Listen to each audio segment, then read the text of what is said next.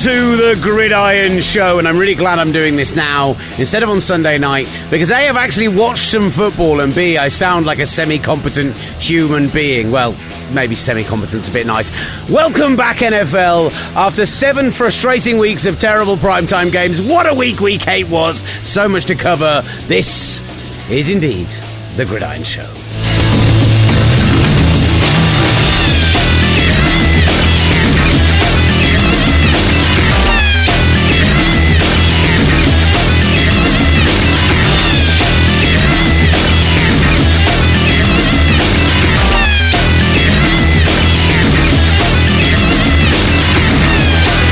Welcome back to the Gridiron Show. Will Gavin, Ollie Hunter in the studio. We're going to look back at Week 8. We've got plenty of news to talk about as well. I want to pretend like we left doing the podcast to Tuesday night because the trade deadline was going on and we wanted to make sure that we covered off all the big stories. That's the real reason, yeah, Ollie? Yep. No other reasons. Nothing to do with hangovers or... ridiculous amounts of work. No, none of that. Just, it's all about service to you, the people. It really is. That's all we're all about. That's how we roll, you and I, Will Gavin. I would like to say as well, thank you to all of those kind people who said that my intro last week was just fine.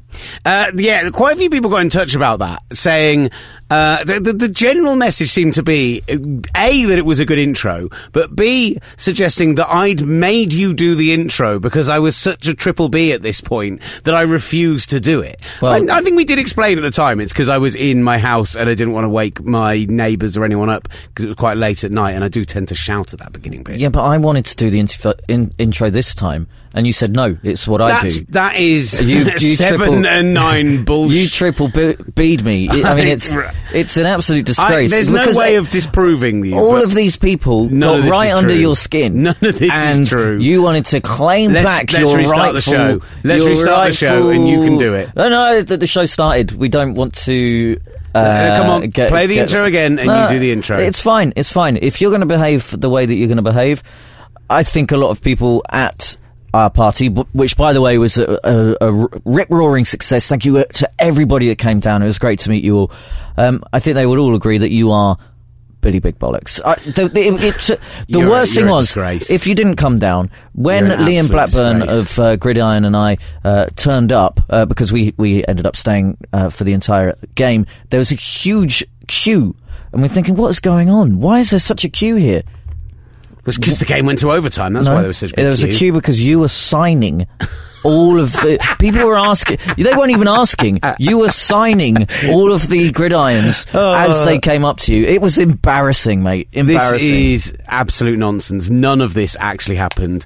Did you see the tweet I put out today with the birthday cake on it? No, I've muted you. No, it's the tweet from the Gridiron account asking people to tweet about the... that's very funny. It's about the show. That is a 5-year-old child who, for their birthday, got a birthday cake with the Buffalo Bills logo on and a thing which said F Tom Brady. And it didn't just say F Tom Brady. It was the full word. And, this is a family show, after all, guys. Family show. This is right. There's loads and loads to talk about. But first of all, thank you to everyone who did come down to the party. I've done that. Made it such a success because I'm gonna follow on it. Okay, all right. Fine. Yeah.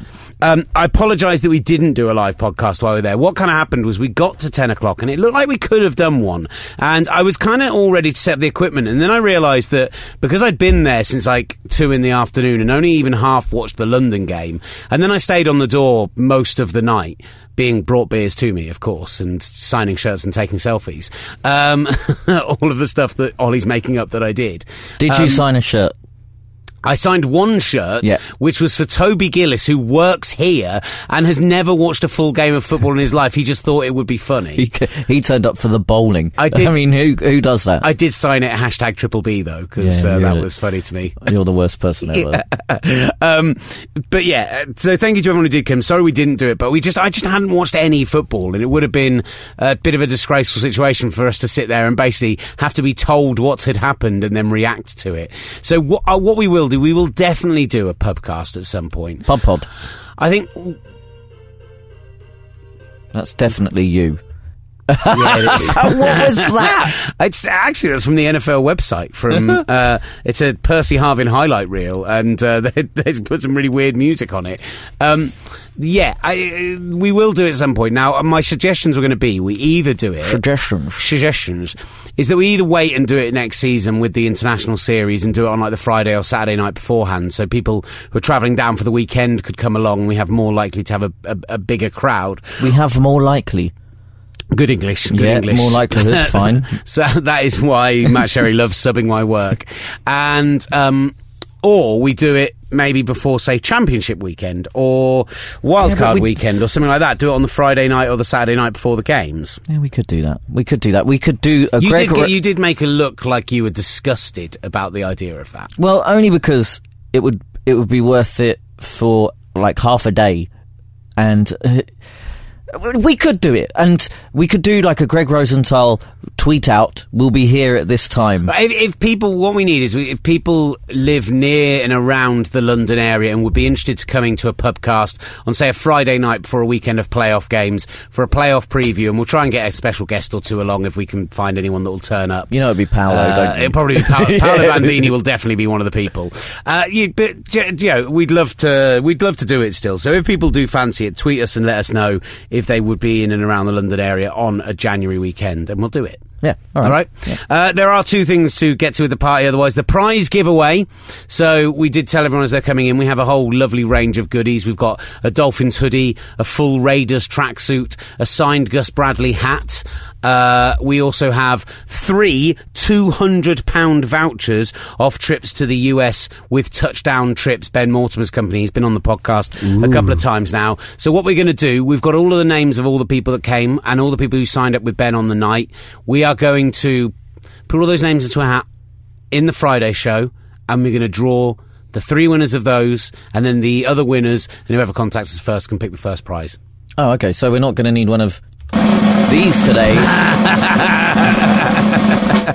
I mean, we could just do that as we roll up to talking about something else if you want. And the second thing is that we've chatted to the venue and we are going to be doing our Super Bowl party again this year. No, because that makes it sound like that was a joke. Oh, right, no. Sorry, yeah, that was the... It does say SFX comedy drum roll. But we are going to be doing our Super Bowl party again this year. More details, TBA... at some point in the near future, but we will be doing a Super Bowl party. I'll tell you what as well, the Super Bowl party, if you went to this party, it was great, but the Super Bowl party is even better. Because it's 800 people, if you manage to get in, and bowling. We should explain there's food. An extra whole part of the venue using, because otherwise people would be like, hold on, there were only like 400 of us there and it was packed. It was Gideon's bar mitzvah downstairs. It was indeed. So there is an upstairs and a downstairs. Brilliantly, Gideon's bar mitzvah, there was a dad who was a massive Bears fan, yeah, you remembered, well done, who kept sneaking upstairs as if he was going for a cigarette to take a phone call, but then just coming and sitting by me and watching Red Zone on the big screen in that first little cinema area. Incredible. Where we put the Denver Broncos guys and had the sofas and stuff. So, yeah, incredible. Brilliant stuff. Should we talk about the football? Ollie, first of all, how are you, mate? I am knackered. I reckon it's currently 11:05. 11:05. Are you so tired you can't work out the 24-hour clock? Yeah. I arrived... I did a lot of drinking. Exceeded? No, what's the word? What I don't even know the word. You were still at the Hippodrome when I left, right? Yeah, I ended up sleeping here. Did you? With Kyle. Whereabouts? Upstairs? Downstairs. Oh, never downstairs. In that Chinese. That sofa's so small. Yeah, but I am tiny as well. Oh, so that is true, yeah. It felt like a double bed. I have to go and sleep on the 3-seater sofa on the 3rd floor if I sleep here. So I got home at about 9 a.m. After waking up, like, didn't know where I was, and it was 7:30 here. Managed to find Kyle... We left before everybody arrived and saw what kind of state we were in. Managed to get home about 9. I had to be back here for 2. Got back here for 2. I then stayed here until 6 a.m. You did overnights last night? Yeah, I did the sports bar as well. And then I was back here for 11 to prep for the NFL show. So I've been at my house for 4 hours since... well, I don't know, yesterday? Since Sunday, since the party. Since the party, really. That's incredible. Maybe a bit longer, 7 hours, but I've only slept for about six of... I'm a mess right now. But, you know, it kind of... It sort of needed the sound music, didn't it? The I was a little bit like that when yesterday, but nowhere near as bad. Like, so I left... Firstly, did you hear about what happened with Abby, who works here? Now, she texted me saying... Just say thanks to the guys for helping me get home. So she stayed when you lot left and came back here. She stayed till the end of overtime with Sherry and with Liam, watched through to the end of overtime, and then was going to get a night bus back across town, and Sherry refused to let her get a night bus and gave her 20 quid from our money we took on the door to get herself a taxi home. Has she paid us back yet? What a hero. No, she doesn't have to pay us back. You're ludicrous. Yeah, okay, yeah. She can just buy us a burger. Had there been another single female left at the party at the end, we would have paid for their taxi from the door fares as well. Just because we happen to know Abby. I think we probably would have done. Sherry's that kind of guy. Northern. It's nothing to do with where he's from. I know plenty of northern people who are terrible human beings. That's true. Well, how are you? What have you been up to? Well, I after the party, so I left, because I'd been at work since, like, 4 a.m. that morning, the morning of the party. Don't play the sad music. I can see you already on it. There's different sad music today. This one's called Smallest Violin. It reminds American Tale with Fievel. Yeah! There are no cats in America. Yeah, Fievel goes west. And the streets are made of cheese. There are no cats. Sorry. So having been awake for like 24 solid hours, working and then working at the pie and then drinking quite heavily, the Jaeger bombs and the tequila were the bad idea. That's when everything went south. That was Big T's fault. Yeah, that's mostly Big T's fault. Oh, who's got us tequila? Errol, guy. The guy, Errol. The manager, bought us tequila. Was his name Errol? Errol with a D. E-R-A-L-D. Yeah. Yeah. It was about 3 a.m. ish, half time of the Cowboys game, maybe third quarter, and I was like, guys, I'm going to fall asleep standing up, I'm going home. So I got home, watched overtime on my sofa at home, having got an Uber back, fell asleep on the sofa, and then my wife woke up at like 6:30 to get ready for work, realised that I wasn't in bed next to her, panicked thinking I hadn't made it home, and then came downstairs to find me asleep on the sofa with a beer practically in my hand. Has she spoken to you since? Yes, she has, but she wasn't happy at the time. Okay. And then I abandoned her for the day. Like, I managed to sleep maybe 4 hours. Yeah. And then I came in here to do some work, and then I went out last night, so it wasn't like you when I was working stupid hours, but I went to a gig. I went to see Ezra Furman at the Roundhouse with my dad, who was incredible. But the support dad was incredible. I mean, my dad is incredible, yeah. But Ezra Furman was incredible. My dad was great fun, as always. The support act for Ezra Furman was something called Charlotte Church's Pop Dungeon. And it was literally Charlotte Church fronting an incredible covers band, like really good guitarist, bassist, four-piece choir, the lot, doing covers of songs that were popular when we were kind of teenagers. They did things like... they did things like an R. Kelly megamix. Did they do Peaches? They didn't do Peaches, but they did a bunch of metal songs. They did a run where they did War Pigs, Marilyn Manson. They did a Destiny's Child, Rage Against the Machine mashup. They did like a bunch of like Lauryn Hill and stuff like that. Whoa, we have to go and watch this. Friday the 13th of January in a pub in North London. They're doing it again. Let's do it. Let's go, man. It is so much fun. I was texting like my group of Glasgow buddies. Let's do the podcast. Oh, guys, we've got to go and see this. Well, you didn't text. No one wanted. You didn't text me. Well, I was going to tell you about it on the pod. That's why. Oh, okay. Don't want to ruin it. Thanks, mate. We've been going for like 10, 15 minutes. I haven't talked about any football yet, right? I know.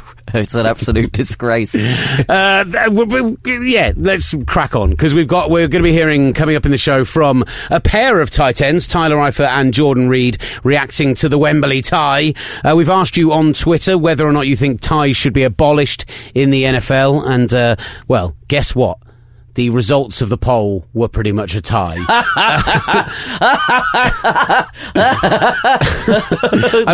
That's incredible. I mean, they weren't quite, sadly. It was 52% to 48%, but it was close enough. I actually voted. Yeah. Yeah, so did I. Well, did you vote abolish? Yeah, I voted for sudden death. Oh, I voted... Keep the tie. Keep the tie. I love a tie. So we'll get to that in a bit as well. But let's start off by talking. It is trade deadline day. Lots of deals have been done. And then we'll talk week 8 and we'll hear from those guys as well. The big one over the past 2 days has clearly been Jamie Collins, who's been traded to the Cleveland Browns. The trade for a 2018 fourth round selection. The guy is drunk! I think that worked. But it will be for a third-round compensatory pick once they've assigned, designated the loss of the Browns centre Alex Mack to Atlanta as a compensatory pick. So that's going to New England instead. Devin McCourty described it as shocking for the Patriots to trade Jamie Collins. Clearly the most... openly talented player on that defense. I thought when they let Chandler Jones go to Arizona in the off-season, it was because there were that contract. Dante Hightower and Jamie Collins are all up at the end of this season, so I figured they were letting him go so they could sign both Hightower and Collins, who combined make a great linebacking pair. But there were signs a little earlier in the season, coaches calling Collins out for going missing on plays or freelancing a bit too much. I'm still absolutely stunned that they've allowed a player of that level of talent to go. There are rumours that he was looking for like Von Miller money and he hasn't had the production for that, but he's easily been their leading tackler over the last 2 years, their leading sack getter. He is a great player, and for the Browns to get him for a compensatory third round pick is the sort of player that they can build around from next season onwards. And you look at the other players that the Browns have got in that roster, the stuff that they've done both in the draft in this year and the emergence of players like, we've talked a lot about Terrell Pryor on the offense, but guys who have come in and impressed from the beginning. So Danny Shelton, last year's first round pick, looks absolutely brilliant. Christian Kirksey in the middle of that linebacking core looks absolutely brilliant. They've kept hold of Joe Thomas, even though I thought the Vikings were going to take him. Actually, the Browns have got some really good building blocks to be a relevant team in years coming forwards. So what you're saying is they're going to beat the Cowboys next week, right? I'm saying they're probably still going to go 0-16 this year. Whoa. They could beat teams, but... Yeah, they could. Greg Rosenthal was on the NFL show on TalkSport 2, and he... Now Greg's our buddy and follows us both on Twitter. Why haven't we got Greg on our show? Do you know what? We probably shouldn't we? Should I DM him now and see if he'll come on? No, they're recording right now. Oh, no. Well, so we're going to release our podcast at the same time as theirs? Again. Oh, God. We really need to stop doing a Wednesday morning podcast. Yeah, we do. But he was... Sorry, just on that point. Somebody... like a bunch of people came up to me at the party and to you at the party as well. Oh, big party. To say, like... Why is the phone ringing? The phone going off. This is what happened the other day when we were recording. Shall I live answer it? Yeah, go on. Oh, I think it stopped. Carry on. I find it really... like, I know the Billy Big Bollocks thing is funny and we've had a lot of fun with it, and I get tweeted about it at least twice a day on non-football days and even more often on football days. But... I do get genuinely embarrassed when people come up to you and say, like, thank you for doing stuff. Like, when they're like, thank you for doing... I'm like, it's fine. We're just a couple of nerds who just sit in a room and giggle at each other and tell silly stories. But one person did come up and say, the reason I really like your show and I'm trying to get my friends to listen to it is because you do proper analysis. And I was like, what? When? What? I'll tell you what, I'm going to pat myself on the back. I was genuinely stunned. I'm going to pat myself on the back. At the International Series game at Wembley the other day, I called that Josh Norman and AJ Green do tend to line up naturally against each other, because Norman is on the left-hand side, AJ Green is on the right. But brilliantly, you also called that Norman would probably follow him. And it happened as well, so we were both right. Well done, sir. Well done, buddy. Hey. So, sorry, Greg Rosenthal was on the NFL show. And him obviously being in the know, big Patriots guy, he is flabbergasted. And you'll probably have already heard it before you listened to us talking about it as well. But he's utterly flabbergasted. Finds it a really, really strange move. And it is. I know that Bill Belichick, the GM, is a guy that we don't generally question, but this doesn't seem like a good move looking forward for this organisation. Maybe something more will come out about it, but I really like it for the Browns. Let's move on. Jamaal Charles placed on injured reserve. Just gutted. We had a big conversation with this in the pub, me, you, Sherry and Bandini, and there were two on the side of Charles, two on the side of Spencer Ware. I'm not going to say who was on which side. Just saying that we thought Jamaal Charles was done, and if he now doesn't come back into the league, that wouldn't be a huge shock to me. They've brought in Bishop Sankey to fill his roster spot behind, obviously, Ware and Shakandrick West, but Spencer Ware is in the concussion protocol after going out of the win over the Colts over the weekend, so they needed extra running back help. But just gutted. There's the series of retirements over the last few weeks. If Jamaal Charles... Are you going to answer that? This is him live answering a phone. I think he's put his microphone down while he's done it. He's looking very serious. It looks like it's a genuine work call. Is somebody hoping to use the studio, maybe? No, he's chatting to them. He's not sure. He's put the phone down. He's coming back to the microphone. It's happened again. People keep phoning that phone thinking it's the studio upstairs. Shocker. It's really weird. Absolutely. It was shocker. Don McGuinness. And then when I said that I'm downstairs in Talksport 2, he just hung up. Right. Maybe I don't. I hate Don McGuinness. Cheers, Don. What a bastard. If I look at... Because we've also had Andre Johnson's retired today. Yep. Arian Foster retired last week, and that's basically the two best players in Texans history have both retired in the last week. Don't worry, Texans fans, you've still got Brock Osweiler. No, he did lead them to a win. But two of my favourite players to watch over recent years, and now Jamaal Charles as well.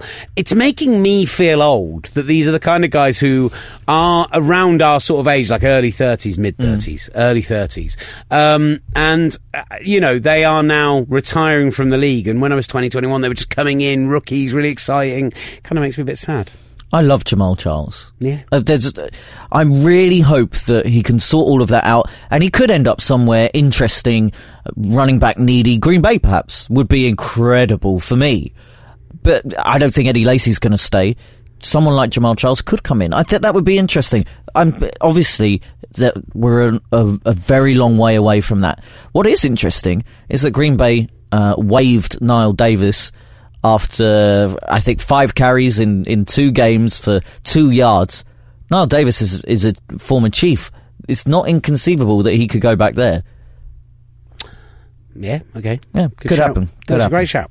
Trent Williams suspended for 4 games, the Washington left tackle, for violating the NFL's policy and program for substances of abuse. I hope it didn't happen. Oh, for goodness sake. It's just so boring, this. Guys, just don't take drugs when you're a professional athlete earning lots of money. What's the point? You've just had a tie in London.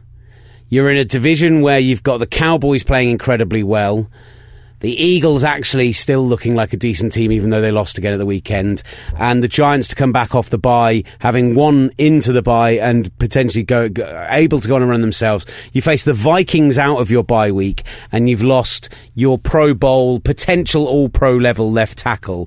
It's bad, bad news for Washington. And the offensive line combination of injuries and suspensions this year have been shocking. And, I mean, I've got it in my notes to discuss later, but on my quick mentions thing, for the Lions, Texans game, which I watched back the highlights of, Duane Brown back for the Texans makes that offense look much better, makes Osweiler look better, makes Lamar Miller look better, because he's so good. The importance of the position we know is important, but it's just been so highlighted this season. It's absolutely ridiculous. Well, it has as well when you're looking, and we'll talk about it later, of course, as well, but when you look at Minnesota and how bad that O-line has very, very quickly become, and how average it's making Sam Bradford look. Okay, he's been sacked 11 times in the last 2 games, but it is such a crucial point on the field. And I'll go back to when I had that massive rant about at GMs, at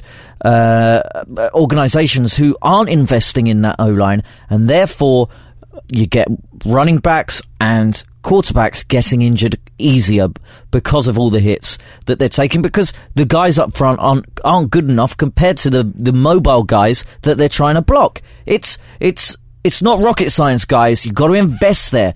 The Browns seem like that they're starting to do that, despite actually a billion of their quarterbacks going down. But it's an absolute disgrace. When we will hear from Cam Newton in a little while and his thoughts on, I know that's more about the refereeing, but quarterback protection, basically.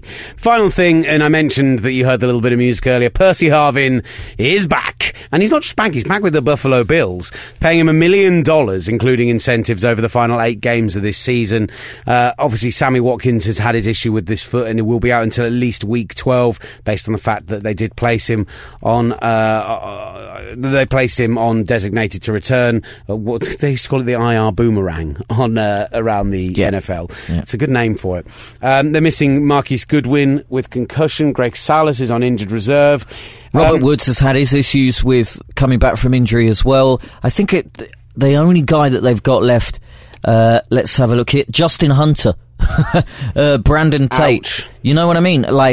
And Percy Harvin is a player who is consistently frustrated, and the kind of gadget player, the kind of Tavon Austin, the Cordarrelle Patterson, who never quite live up to the exciting moments that they have, the splashy returns, the sudden, jet sweeps where they'll take it 40 yards for a touchdown, but then just don't tend to do it in the general receiving game. But yeah, it makes sense to me. Buffalo trying to increase. I loved the comments from Rex Ryan where he basically went, we're now 3 games down on the Patriots. Tom Brady's playing to a ridiculous level. We'd be ludicrous to think we're going to win this division this year.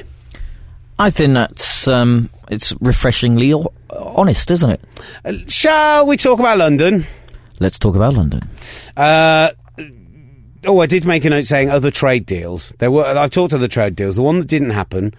And you can go to Tuesday Morning Touchdown on the gridiron-magazine.com website, our weekly blog with our thoughts on the weekend, for my thoughts on why the Vikings should have gone hell for leather to get some extra cap space and go out and either get Joe Staley, who was apparently available for a second-round pick, or Joe Thomas, who was apparently available for a second-round pick. Because last night, they made Pernell McPhee and their rookie... as well. It's all in the article. But basically, they made them look like the Vic Fangio system they had in the 49ers. They had Aldon Smith and Justin Smith on that side of the line. Mm. Jake Long is a terrible replacement at left tackle.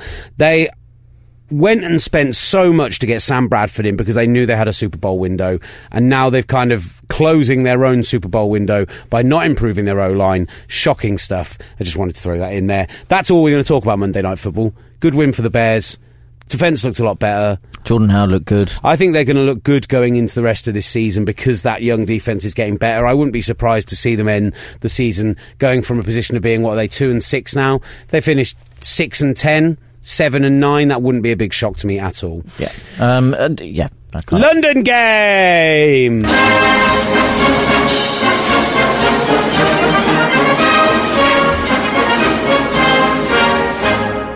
So I went, I didn't go to my first London game since 2009. Don't worry, man. And it was the best one in that entire period of time. So it was a great game. I am bitter. Kirk Cousins looked really good. The interception was basically almost like a punt away. You could see what he was trying to do, a bit of a Hail Mary. That wasn't bad quarterback play. The rest of the game, he looked absolutely brilliant. What he had was the double threat. And if you go to Tuesday Morning Touchdown on Gridiron, I spoke about the dual threat that Washington now have with Vernon Davis and Jordan Reed. Vernon Davis, 90-plus yards, five receptions. He looked like... almost like the 49ers Vernon Davis that we saw 2 or 3 years ago. With that dual threat, they could have a similar sort of offense-ish, and it is a bit of a stretch to New England. Jamison Crowder had a really good game. That Washington line actually managed to keep Cousins pretty well protected. The only issue is that they've got is a lack of running, but with a bye week... hopefully get their guys, Matt Jones, back to full fitness. And I think, actually, I like Rob Kelley, actually. Well, Rob Kelley... Didn't fumble the ball. The stat line doesn't look great, but actually, he looked pretty good. I mean, 3 and a bit yards per carry, but he can cut from both sides. He is a one-cut back, but I like the look of him as well. When it came to Cincinnati, Tyler Eifert is back, and that is absolutely key, because he...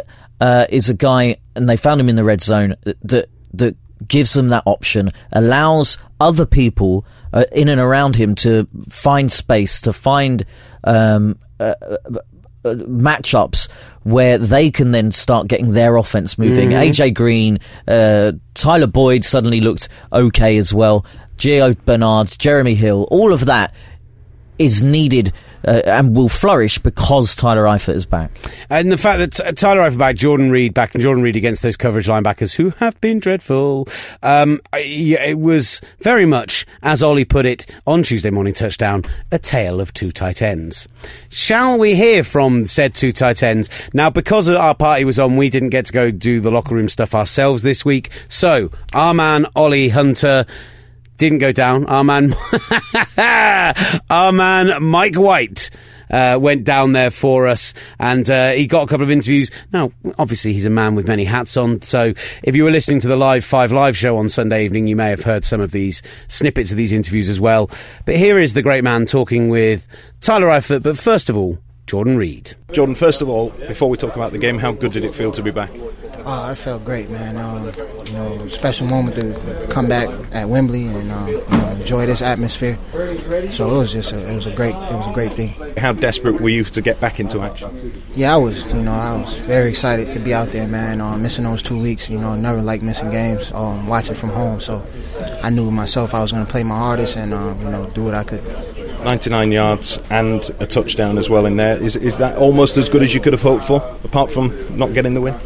I'll probably look at the film and see some things that I wish I had back, like always. Just what did you look at? A couple routes that I could have won on and I was overthinking and, didn't take advantage of. So, I take the positive with the negatives and I try to fix my mistakes. A tied game. I've just come from the Bengals locker room and it feels like a sense of deflation over there. Is there any more positivity over this side? I got positive myself. I feel like we came back as a team. We stayed together when we were down, and we ended up coming back and almost getting a W. So I feel positive. What could have made the difference? We know field goals, and I'll maybe ask you about that. But within the game itself, what could you have done maybe as a team to get over the line sooner? We could have made some more plays, man. Myself, I didn't take advantage of a couple of opportunities that I should have, that I usually do. I'm going to take this bye week and work on those things and come back versus Minnesota. It's a tough division, though, isn't it? How competitive is it going to be with this tie as well? It just all of a sudden it changes the landscape a little bit, doesn't it? It's definitely a tough division, and every week is very important. Just like every game, every team, it's an important game. So we just got to come back and just keep doing what we got to do and not worry about what everybody else is doing. Another saying in sport goes: you win as a team, you lose as a team. In this case, you tie as a team. What would you be saying as a team to Dustin Hopkins at this stage? Man, just keep your head up. I missed some plays. We all missed some plays today. Every single last one of us. So it's not on one player or one play. It's we're a team. Can he come through this? Definitely, man. He's a great guy. He has God on his side, and he's going to work through this and come back strong. How much did you enjoy Wembley? You mentioned it at the start of the interview. What did it mean to you to play here? It was a great experience, man. Definitely loved the experience. Everybody was very positive, great energy, and you guys are great hosts. It was good. You had your share of fans in there. It's supposed to be a Cincinnati home game. Could you sense that you had plenty of Redskins fans there? Yeah, man. They got loud when we needed them to. They did a great job for us, and we really appreciate them. What's the American perception within the players of what's happening with the game over in this country? It's just, I didn't really talk to any other teams that came here, but for me, I see it, it seems exciting, it seems fun to come here and play and, enjoy going overseas in front of these fans and these people out here and, enjoy something new. Do you welcome the chance to come back yourself? Definitely. I would definitely like to come back to Wembley and play here again. What would you say if you were asked to vote on a team being placed in London or in England in general? What would you say if you had the vote? I would say, you guys got a great city and great fans, and I think it'll be good. Tyler, thanks for your time. First of all, your reaction, not a defeat, not a win, a tie. What do you take away from that? Yeah, they're not what you're looking for. They're not. It's hard to kind of put it into words how you feel, because it is better than a loss, but it's not why we came over here. And so it's tough. We gotta play better. But it is what it is. So we move on. We look at the film and make the corrections. Will both teams look at that and look at opportunities to win that game? Yeah, I think it could go both ways. Both teams had their chances.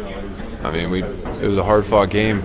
Shoot, right down to the wire, and we just gotta be better, more consistent, and take advantage of those opportunities when we have a chance to win the game. I know it's difficult when you've just come off a game. What do you pick out as those areas where you think we can just make alterations there? Yeah, it's hard to tell right now. We'll watch the film. The obvious things that everybody see. You got to take care of the football. And avoid penalties, but that stuff happens, and you got to move on and find ways to overcome it. 102 yards, a touchdown in there as well. For you personally, especially coming back from the injury the way you have done, how personally satisfying was that? Yeah, I felt good. My ankle, feels good. My back feels good, and those were things that I was confident in. It was no surprise that I felt good physically, so just it's just hard though. It doesn't matter if you play well or you don't play well. It's tough when you put all that work in and you end up with a tie. Seems like you're wrestling with mixed emotions at the moment. Yeah, I mean, no one really knows how to react when there's a tie. It's so rare, isn't it? Yeah, it's especially rare in the NFL, and it's like I said. We came over here to win the game, and we didn't get it done, so we got to be better. In a tough division, does this still keep you in the hunt? You have the bye week now. Does this still keep you well in there? Oh, yeah, we're still in the hunt. We're a game back, depending on what the rest of the teams do this week. You never know. It's a long season. It's a grind, and you just got to keep pressing on and working hard and hope for good things to happen. I know you were a big part of the NFL Fan House event in London on Saturday, and a big part of this, obviously, today with the fans at Wembley Stadium. What have you made of the experience? Oh, the experience has been great. The fans have been awesome. Everything's been first class. There's no complaints as far as the experience outside of the game. Does it just feel like part of the NFL now, or did it feel different to you? No, it was a little bit different just because there's not a home and away crowd. But other than that, it's same kind of field, same everything. So, did you get enough from the crowd that you needed from a home crowd, though? Yeah, no, they were good. They were very supportive and into it. So it was good. They were awesome. I tell you what, Tyler Eifert sounded genuinely gutted about the tie, and his team didn't even miss the field goal. Oh, man, that field goal. I'm sorry, have we got that audio of the guy? I think I might have left it open in a Chrome window in there for you. You'll have heard this audio on the Around the NFL podcast. You've heard it a million other places, but it is incredible. A guy from German TV tries to do a sideline interview with Dustin Hopkins after he's missed that kick. And let's just hear how the Washington PR guy reacts to him trying to do an interview. Dustin Hopkins, what went wrong by the kick? First of all, I'm just disgusted that happened for my guys. No! Okay. No interviews. Das war eindeutig keine Interviews. Which is incredible. There's a guy that looks like a long-haired you. The guys hosting the German TV coverage are amazing. And they're just laughing. It is very, very funny. He looked No interviews on the field. The reporter guy looked a bit like one of the blokes that tried to sneak into our party. Yeah, you're not wrong. They were irritating. Yeah, they were. So the final question on this game that I have notes on are the tie. Now, this kind of came from Peter King's Monday Morning Quarterback this week. He was talking about the tie in the NFL and saying that he believed there should be no fifth quarter, but sudden death until someone scores. And so he asked on Twitter, do you feel that that would be a good idea? Just going, because really, realistically, what's an extra one or two series at the point when you've already played five full quarters of football? So 52% said keep the tie, 48% said sudden death. Just to go through a few of your responses, Fantastic Mr. Rock said keep ties but change the overtime rules. Both teams should be allowed at least one possession each, so eliminate the touchdown wins it. I agree with that. I'm with him on that. Didn't affect this game at all, but I agree with him on that one. Ben Krellin says, at Ben Krellin, either get rid of overtime and let ties after 60 stay as ties, or adopt college football's overtime rules. So you and I, we love college football's overtime rules. I still wouldn't apply them to the NFL. Neither would I. I'm glad. Look, this is good. This is good synergy, mate. Sean Jack says, field goal shootout. Start at the 30. If both teams make it, move back 5 yards until one team misses. I tell you what, I quite like that, but I reckon you'd get far more kicker suicides than there currently are. If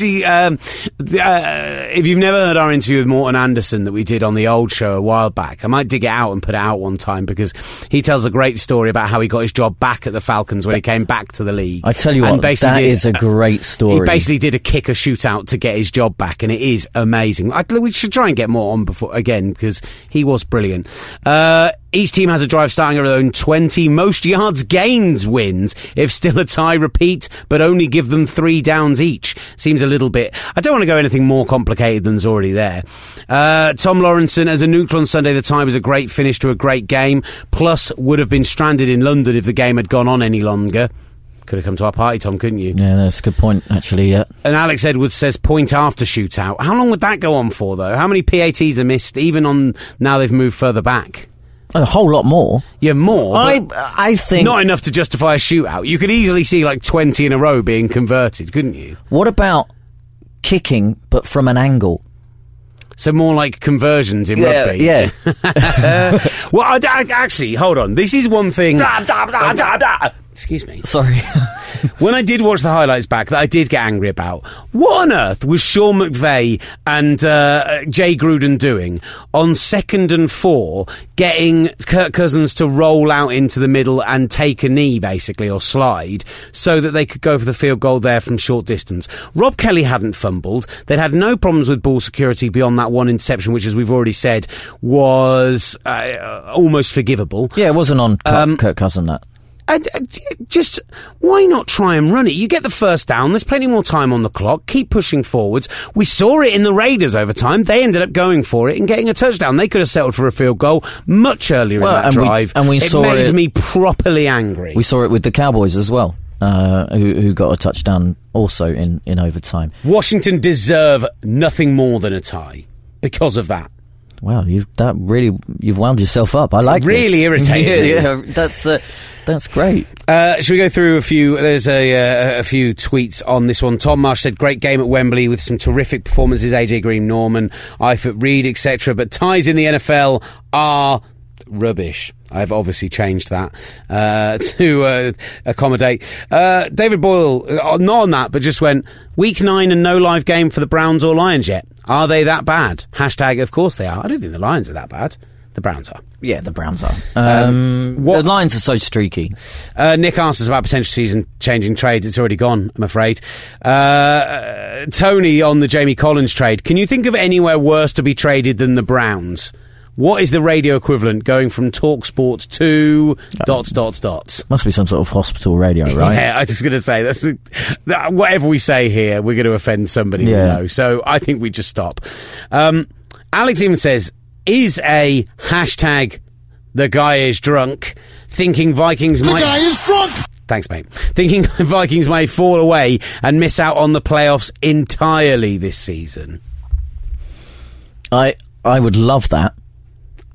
The NFC North is a mess. I mean, who knows who's going to come out of that with a win? Probably the way that Aaron Rodgers is playing.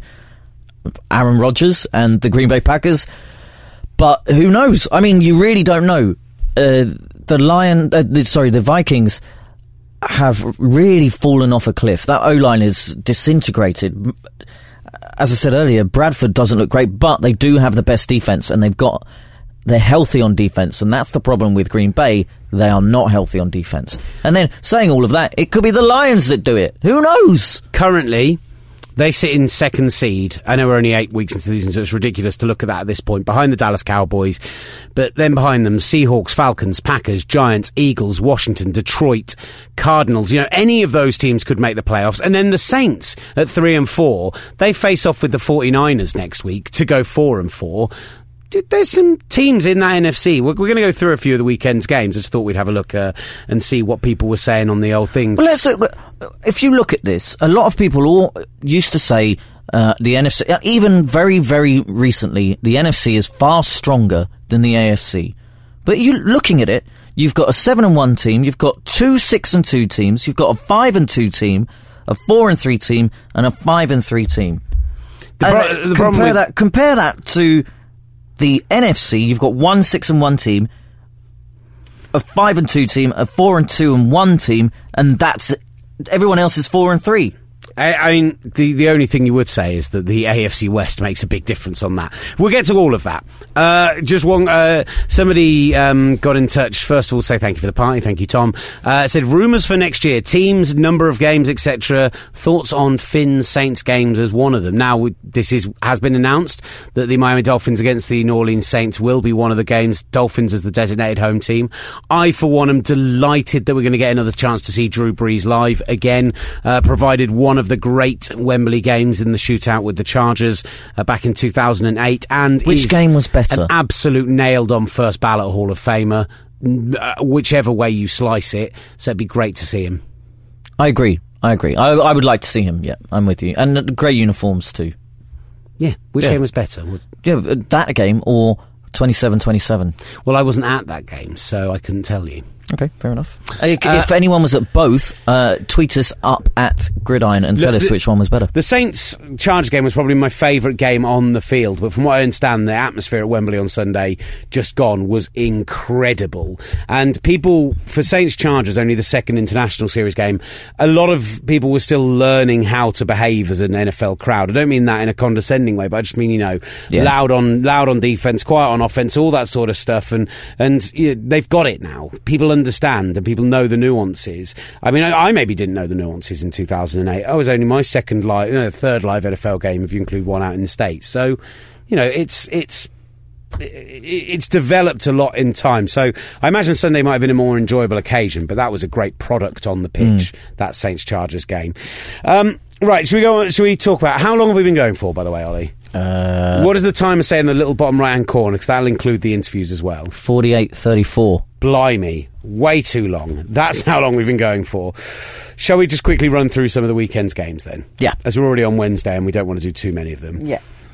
I'm going to go through the quick mentions section first. Broncos beat the Chargers.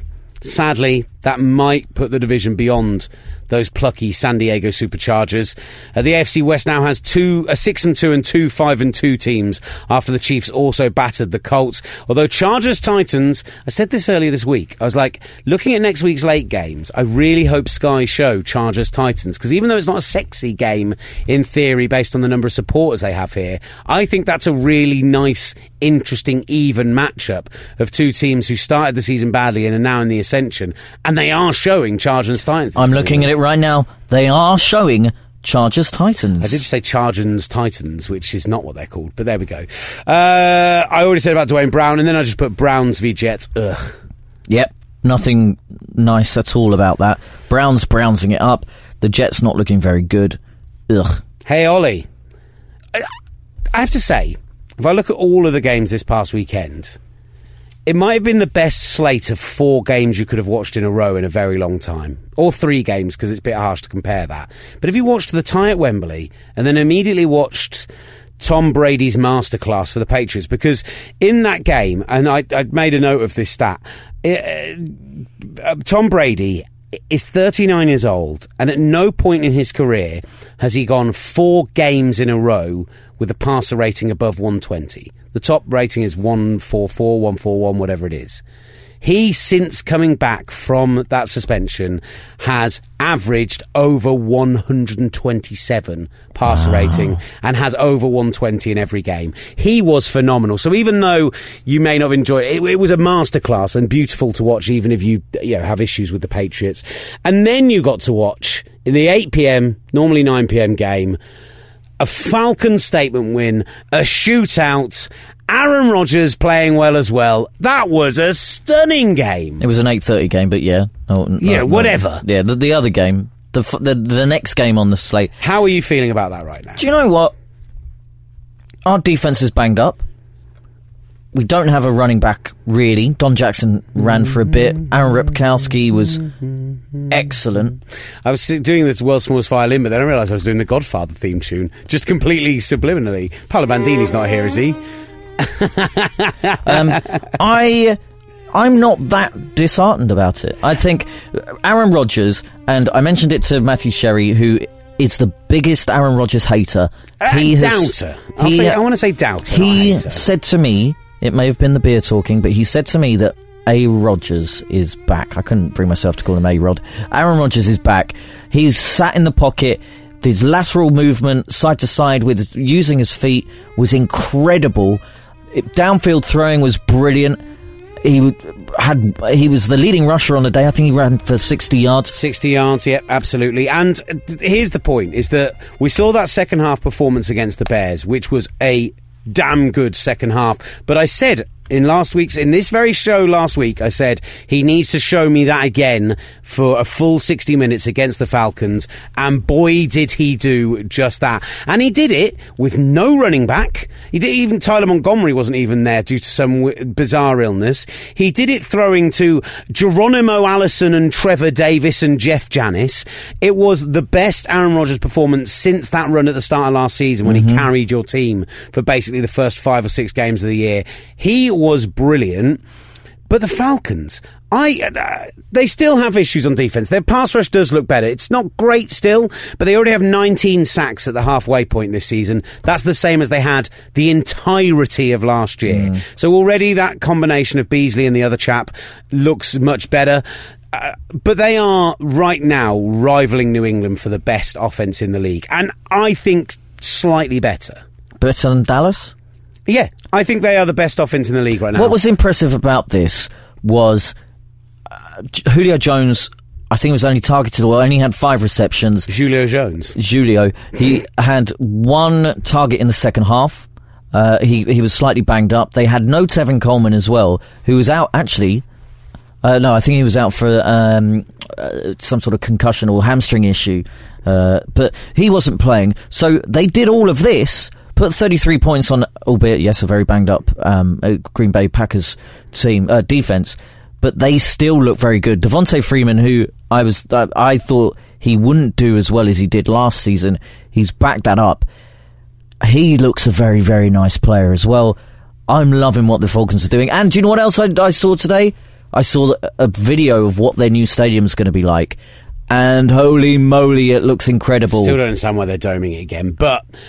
Even the games they've lost... It's a dome that opens. Even in the games they've lost, they've been good losses, if that makes sense. Yeah, the Seahawks game... They should have beaten the Seahawks. Yeah. They were unfortunate not to.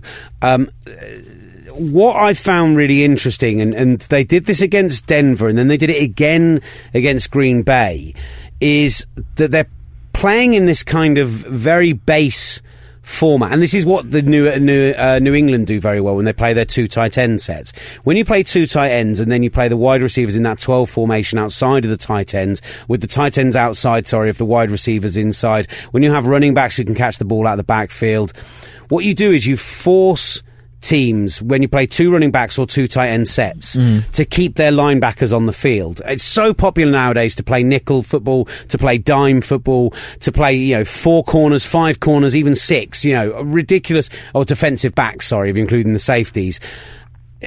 They force these mismatches by playing 2 running backs in Coleman and in Freeman, in playing 2 tight end sets, which means you have to leave your linebackers on the field to cover the run. And then what you're seeing is Matt Ryan doing a lot of really interesting stuff with running backs out of the backfield, with the tight ends both running routes, basically forcing those linebackers to cover, and then doing what the Patriots are doing, getting mismatches. And both of those offenses now are based on timing and on mismatches, and that's very exciting. And that was I would love to see a Falcons Patriots Super Bowl. And that mismatch, I think that is too far. I don't think the Falcons will go that far. You'd love to see the Patriots in the Super Bowl. I think that would be a great matchup.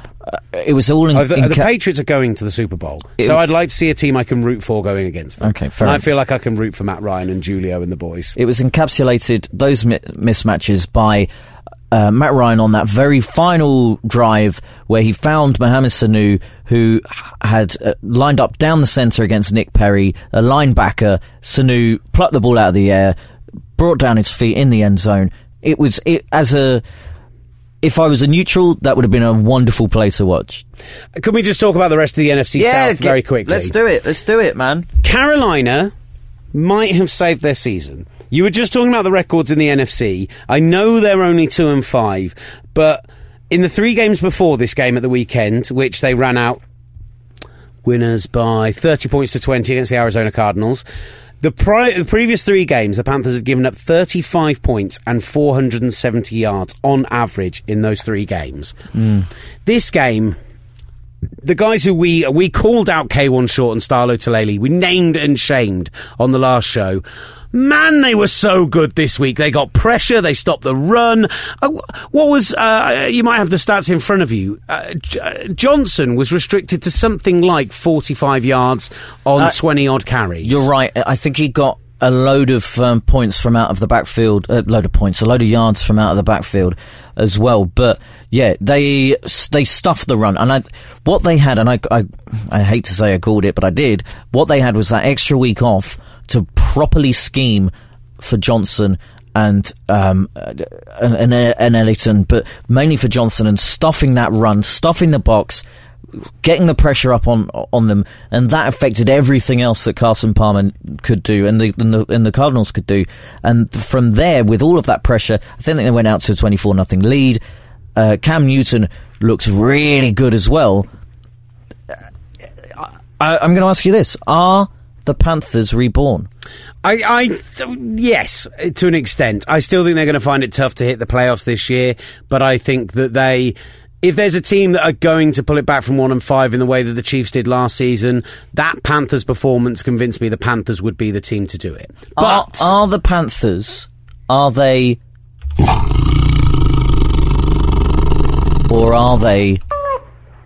sounded like my stomach did earlier on. That's definitely... It says SFX Panther. They're growling. They're Panthers. But at the same time... I hate it. It makes me feel... It puts me so on edge. But at the same time, the Saints, 25-20 win against Seattle, and it came down to the last couple of plays. It's an absolute muddle in there, but the Saints are finally showing some balls on defense, basically. They will be back to 4-4 when they beat the San Francisco 49ers next week. Their schedule down the stretch doesn't look killer. The Seahawks could beat Seattle. The Saints could be playing meaning football in December, and you could see a situation where actually you've got two teams really challenging for wildcard spots for an NFC South that's also going to have the Falcons going through as the division winners. It's a great division all of a sudden. The poor Bucks. Poor Bucks. Talking of the Bucks, they managed to lose to a Raiders team who gave up 23 penalties. How's that happen? 600... they had over 600 yards of offence. The Bucks only had 260 yards of offence, and yet this game had to go to overtime because the Raiders gave up so many penalties that they, A, lost gains that they had, and then they had the case of giving the Bucks plenty of extra yardage on that basis. The guy I wanted to mention from this one, moving away from the NFC South, is Derek Carr. I've been a Derek Carr doubter for the last year. He has all of the base skills. He's smart, he's athletic, he throws well, but his stretch of the last 6 games of last season, he was very poor, and he's been erratic this year. he's had some flashes of brilliance, but he often misses open throws, stays on reads too long before moving on. I still think he's the best of that group if you include Bortles and Bridgewater and that in there, but he's shown some real inconsistencies this year, which is what makes that performance on Sunday absolutely huge. 500 yards, 4 touchdowns. It was outstanding. If he does what Rodgers did and builds on that performance next week, they could be a really big challenger in the playoffs this year, the Raiders. Exactly. And what better defense to do it against than Denver? So wow, listen, and that is the late game. That is such a great game to watch. Where is it, in Denver or in the Coliseum? In the Coliseum. Ooh. However, the Raiders are 5-0 on the road this year, including out east as well. They've played loads of games on the East Coast. That is nuts. Yeah. For me, the thing is they've won a bunch of games this year without looking good, and so one of two things happens when you do that.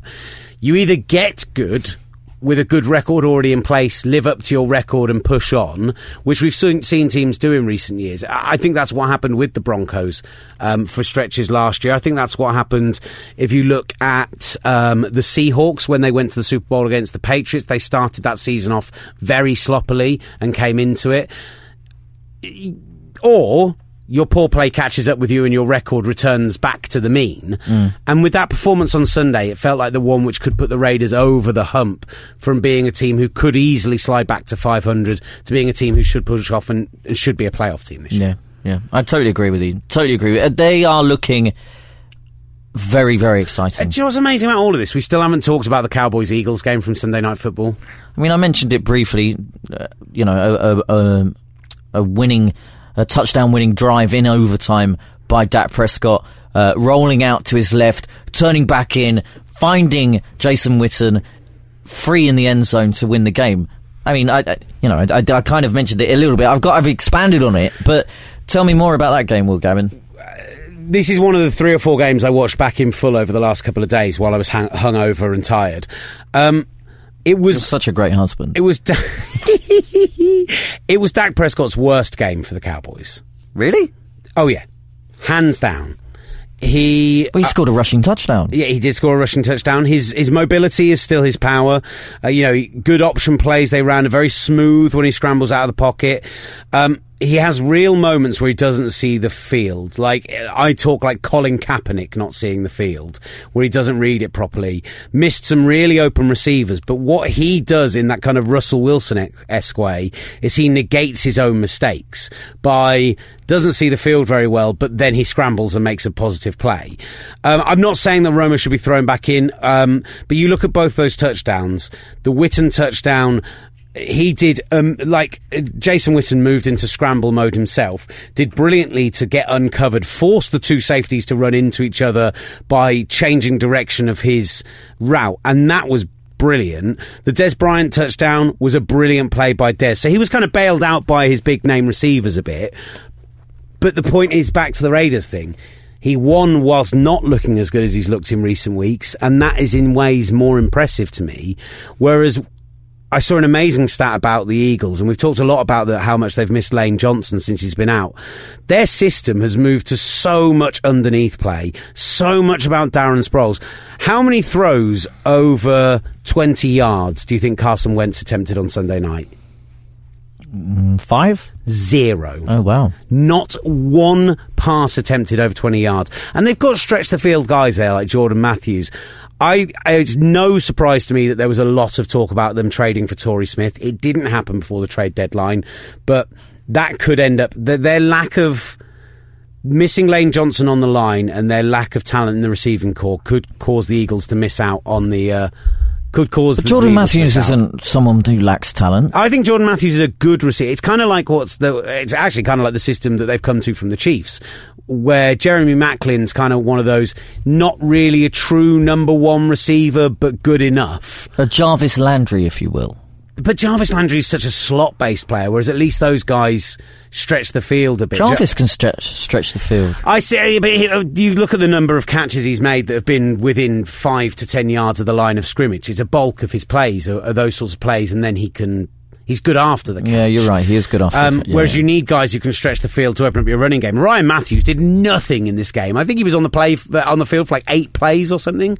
You know, just they really don't like him. Mm. So there are issues with the Eagles' offense, which I think are either not fixable before drafting or free agency next year, or relying on a player like, say, Dorial Green-Beckham to suddenly live up to his substantial natural talent by suddenly translating it to on the field and mentally.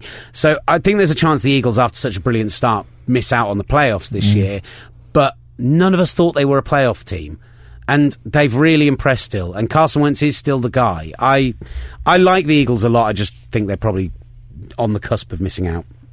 Which division has every team above 500? It's the NFC East. Who would have thought that? It's ridiculous. Who would have thought that? And the NFC East and then the AFC West, who should have every team above 500, if the Chargers had any idea of how to hold on to a bloody closing lead. Out a game. Come on, guys. Come on, guy. Thursday Night Football, Falcons at Bucks. On gridiron-magazine.com, predict a game. It's at the top there. You can log in. You can we get involved. I'm going Falcons. I'm taking the Falcons as well. This is a... I know it's short week, I know it's on the road, but they're just a much better football team. Much better football team. The Bucks haven't looked great, and I love watching the Falcons. It's on Twitter, guys, so if you don't have Sky, you can watch it on Twitter. Just get over the repetitive adverts, and you're fine. But I really liked... I really like watching it on Twitter. It's good fun. Quality's great as well. I watched the Melbourne Cup last night on Twitter. Nice. Yeah, it was good. Excellent. Was good. Rupert Bell's brother's horse was in it. Didn't win. Didn't win. But was in there. That's the main thing. Just having a look through, I don't think... There were a few other tweets about the game, so it's kind of things we've already kind of skirted over or touched on. So I'll just say thank you to James Kemp for getting in touch. Thank you to Simon Davis for getting in touch. Thank you to Nick Boyd. Thank you to Mark, the Ruptured Duck, who wants to know if we're going to predict a Vikings win over the Lions. Well, we're not. That's for the later in the week. Alan Haisley did ask, did the magazine curse the Vikings by featuring them on the latest cover? Fun fact... Andy Dalton was our main star in the latest magazine. He had the big interview, the big feature. Would have been the cover star, but because the Bengals were 2 and 4, we decided to put the much better Vikings on the cover because they had 2 articles, the Mike Carson one and the Jeff Reinbold one. I mean, that is a fun fact. That's a little pull behind the curtain of how the magazine is put together. Breaking the old fourth wall. I'm not sure it's that, but... No, okay, fine. It's terrible use of that term, in fact. Yeah, sorry. Ollie, I imagine we've gone well over an hour again, as always. It's fast approaching midnight. Are there any final things you would like to bring to the table today? No. Oh, really? Yeah. There you go. Should I? No, I don't think so. Is there anything you want to bring to the table? What did I do today? I watched Westworld, not the TV series, the original 1973 movie. Not seen either. Don't know what they're about. Well worth watching the TV show. It is really very good. All the good shows are kind of coming back at this time of year. So Walking Dead's come back. Loving the Tiger. I've seen the first one. I'm awaiting to see the second one. I might see it when I go home. The first one is so brutal. The second one is great. Do you read the comics? No, but you've told me about it, that she becomes a badass. No, not so much that. But do you know about the Kingdom? What Kingdom? I really... All right. But there's been that advert where there's that black guy with the grey dreads. Yeah. Yeah. I think he's gonna... It'll be like... him versus Negan in this great battle. Oh man, I really want to know your reaction to this week's episode, so after you've watched it we'll chat about it later in the week. Otherwise, thank you as always for getting in touch at Gridiron on Twitter. Don't forget that we're doing our big prize draw in the next show. We might Facebook live it as well to make sure that you see that we are doing it legally and fairly and not just giving the presents to those people who came up and were nice to us on Sunday, although we could do that and just put fake names into the hat and stuff like that, Ollie, if you want. Yeah, good. I'm glad you did that, to make clear that I was joking. Do go and rate us on Twitter and not Twitter, iTunes and all that other jazz, because it really does help us. It was fun doing it in studio, Ollie. I've missed you in the studio, actually. Yeah. Well, I mean, I'm presenting tennis on Thursday night. We could do a pod on Thursday for the weekend preview. I'm doing the overnights. We could do something on Thursday. Let's figure it out. If not, it'll be on Friday. But I'm not going to go home. I'm not going home, and I don't want to play football. So Let's do something Thursday. We'll figure out. I'm also meant to be going out for a drink with LBC people. Tennis is 6 till 10. So well, we can do. We could bust one out at 10. I think we could also do it during the tennis. In theory, we could do that. Yeah, we could do that. Very, very... As long as Mike Bovill doesn't listen to this, then we're fine. He definitely doesn't listen, because if he did, we'd be on TalkSport 2. Hey, you leave lovely Nat Coombs alone.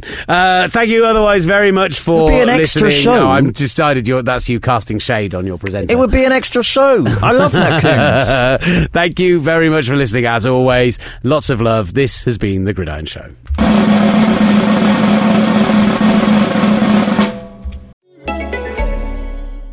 Asda, get all your Welsh favourites, like a 350-gram pack of Collier's Powerful Welsh Cheddar was £3, now £2. And 6 Braces Welsh Cakes, get 2 packs for just £1.50. St David's Day worthy at celebratory prices. Don't compromise. Asda, save money, live better. Selected stores subject to availability. Welsh Cakes Wales only. £1.10 per pack.